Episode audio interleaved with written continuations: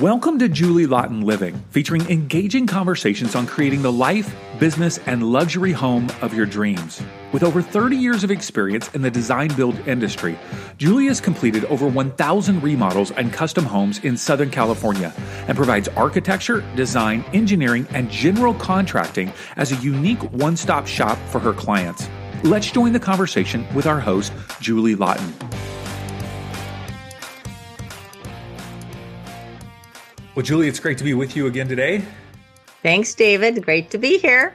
We're talking about pursuing your passions and doing what you love. So, as you were growing up, and we've heard some really fun stories about things that you have excelled at as you were growing up, but I want to hear what what helped you identify your true passions when you were growing up?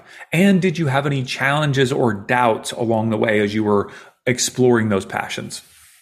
Well, I did so many things when I was young because I I was an artist. I could draw anything. I was drawing dogs and cats and horses, and then it turned into cars, and then that turned into mechanical engineering. And then I was the youngest certified life instructor, water safety instructor in Iowa at 14, and I was a lifeguard for four summers, and I taught swimming lessons. So I know I enjoyed teaching people and being in front of the group of people wanting to learn something. So I knew that teaching part was there.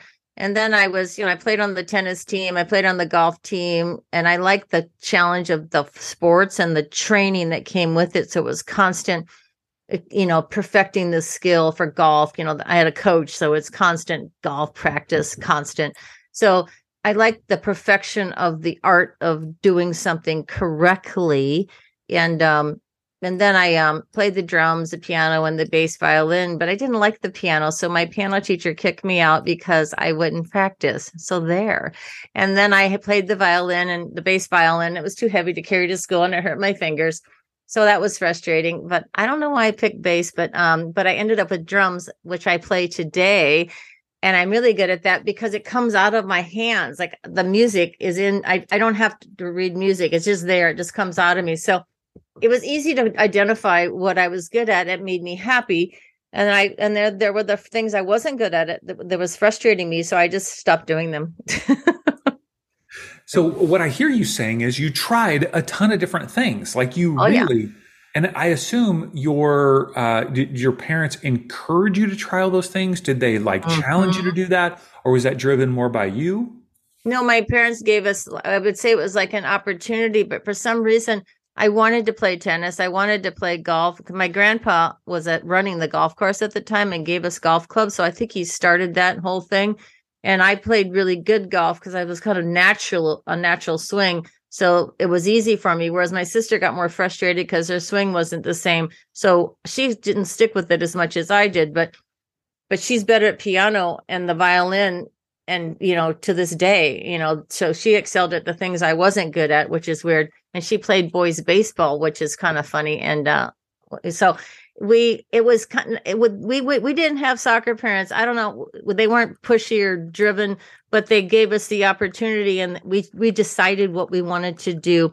And so it was kind of neat because we kept busy every summer with activities. And it gave us a chance to explore what we were good at and not good at just like trying to decide what what's what to major in in college. It was so hard because i wanted was it music? Was it art? Was it architecture? So i finally decided on architecture but it you know the, all those ch- trying all these things really helped you know um define what I'm what I was good at at an early age, and I feel kind of blessed that I was able to do all that stuff. Mm-hmm.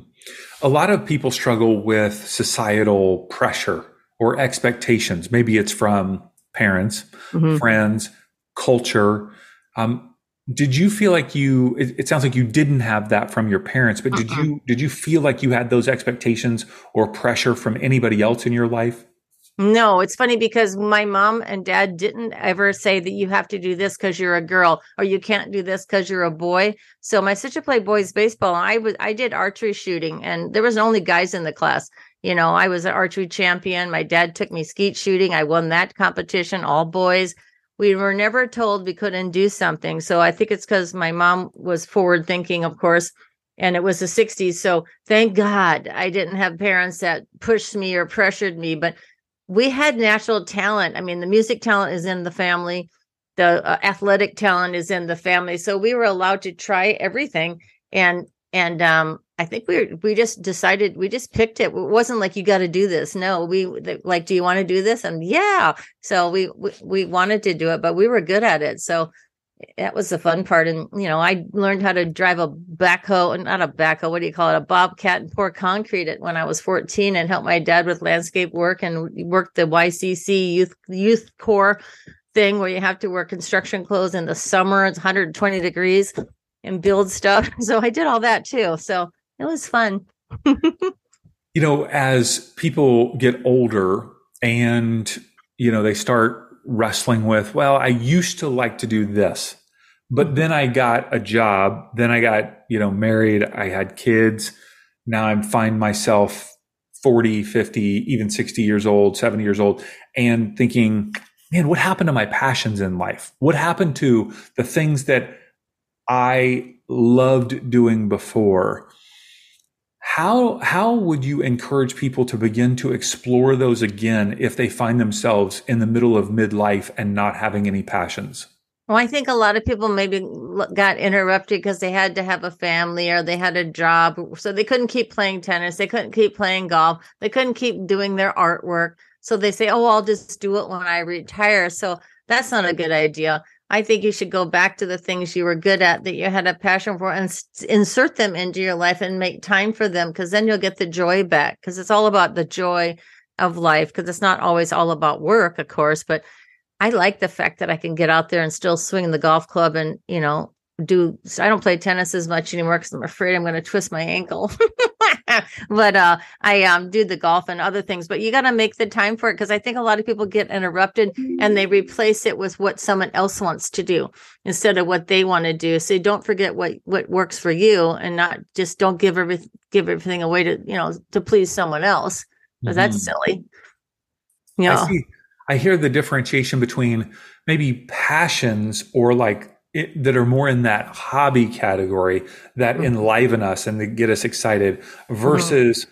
passion connected to maybe career or business. Mm-hmm. When it comes to career or business, something that I'm passionate about, how do I start to unlock that? How do I start to figure out I'm in a dead end job? Maybe I'm making, uh, you know, six figures, maybe a couple times over but I'm not passionate about it. How do I how do I how do I find my passion again in that area? Well, then you point your direction somewhere else that excites your passion. Because if you're like a lawyer, maybe you're doing the wrong law. Maybe you need to do the law that helps people. Or if you're an architect, maybe you're working with the wrong, you know, it's maybe it's commercial and you want to work residential or vice versa. You just maybe you redirect the um course of what you're actually working on and who you're working with because mm-hmm. that could that's just a fine tuning of uh what what you're good at but maybe you're in the wrong arena mm-hmm. mm-hmm. how would you encourage people to think about the challenge of pursuing their passion in career and business versus financial responsibility maybe it's I'm in a job, but I really want to start this business. I want to start a business that does, you know, uh, gives tennis lessons, you know, perhaps, and right. uh, I want to move in that direction, but I'm not sure that it's financially responsible. How do you how, how do you handle that? Well, you get a job that you can make you money, and then and then plan ahead for for the job that can um, that you enjoy because there's nothing wrong with doing a job that's not so horrible to make to get by. I mean even i worked at a restaurant once that was kind of funny after i already did my whole career because i was building my business and there was no money in my bank to build my business so i had to work at night to, to supply what i was doing during the day. So even i did something that was totally like out of my field of career. And um but i did what i needed to do to build the enough client until I had enough clients to go on my own. So there's nothing wrong with doing something for money. You know, put a put a pause on this conversation. I want to hear more about this. So you it, this was when you started doing kit, custom kitchens? Mm-hmm. When I moved to California, I started with nothing. I left New York in my career and all my friends. I got an apartment and I rent a car, and then I finally bought a car. My grandma helped me, and um, I hadn't have any money to start my business, so I was w- working with clients here and there. And so I got a job at nighttime to pay the bills, and I worked in this restaurant, which is kind of funny because um when I what that, restaurant what restaurant was, was it? Was, it was well, it was Romeo Cucina on Broadway, and then it was Sorrento Grill on um next to the Chamber. And by working at those two restaurants, I got to meet every single person in Laguna Beach. So it was worked to my advantage because future clients were going to that restaurant.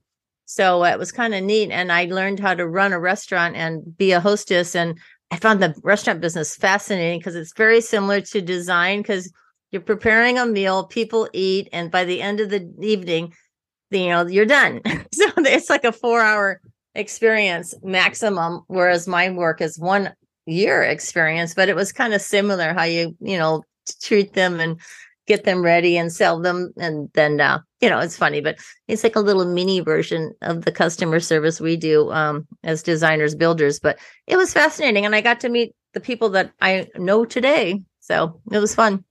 And so, what I hear you saying is don't be afraid to do something outside of your passion in order to fund your passion. Yeah, and that turned out my restaurant work was fun because you know I got to meet people. Like, and then my personality came out because I didn't know I was just had that big of a personality because I was stuck in an office the first seven years of my career with architects in New York City, and I, you know, expressed myself at night socially, but I didn't know I had the sales side of me till I started doing the custom kitchens and then working in the restaurant business. And it was fascinating.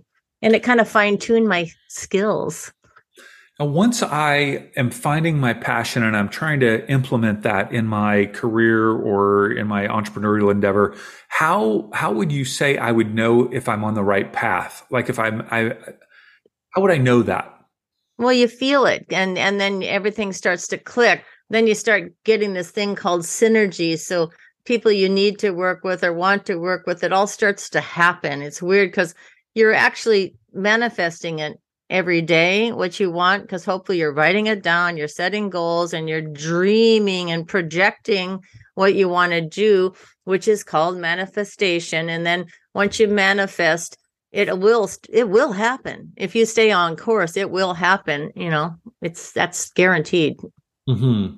So, some of our listeners are parents of elementary school kids, middle school kids, high school kids, maybe even college kids.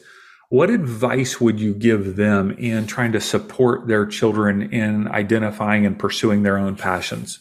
Well, see if they're good at art, see if they're good at numbers, see if they're good at the computer. There's all kinds of ways to give them a uh, project to explore what they're good at. Some kids, it just comes out, they draw everything. Other kids are like Mr. Com- Miss Computer, Miss Computer Whiz, their brain, they're really good at math. The other ones want to be, you know, uh, actor. They want to, you know, they're constantly dressing up, they're constantly role playing, they're doing all this stuff early on. So, you know, let them continue with that and you know help them continue with th- th- that but if they don't know what they want have them try a few things because that's how you learn what you're good at or what you hate or what you're bad at. I mean, I got kicked out of piano lessons. I didn't care. I thought it was the best day of my life. I didn't like that teacher.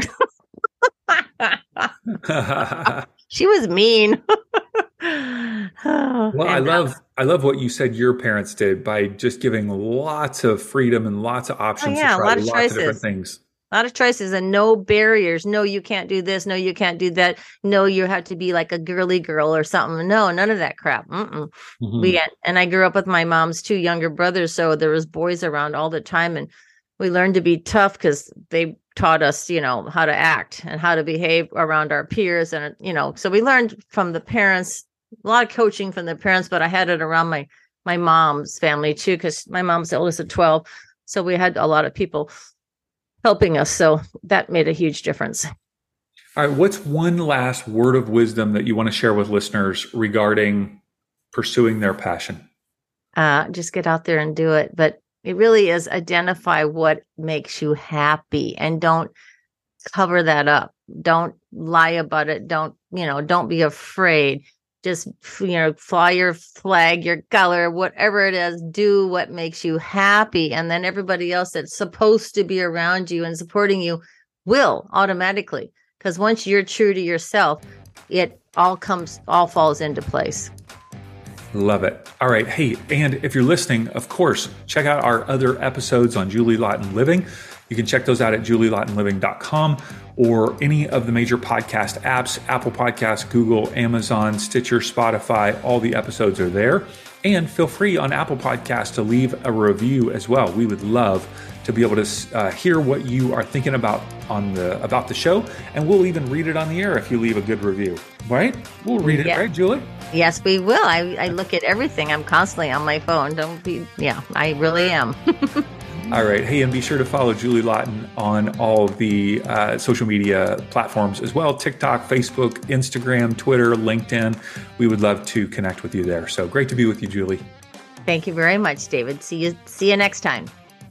We hope you enjoyed the conversation today, and we encourage you to follow Julie Laughton Design Build on all social media platforms so that you can get a behind the scenes look at Julie's life and leadership as she designs and builds beautiful custom homes. All the links are in our show notes, available at julielaughtonliving.com or by swiping up on your phone now. See you next time on Julie Laughton Living.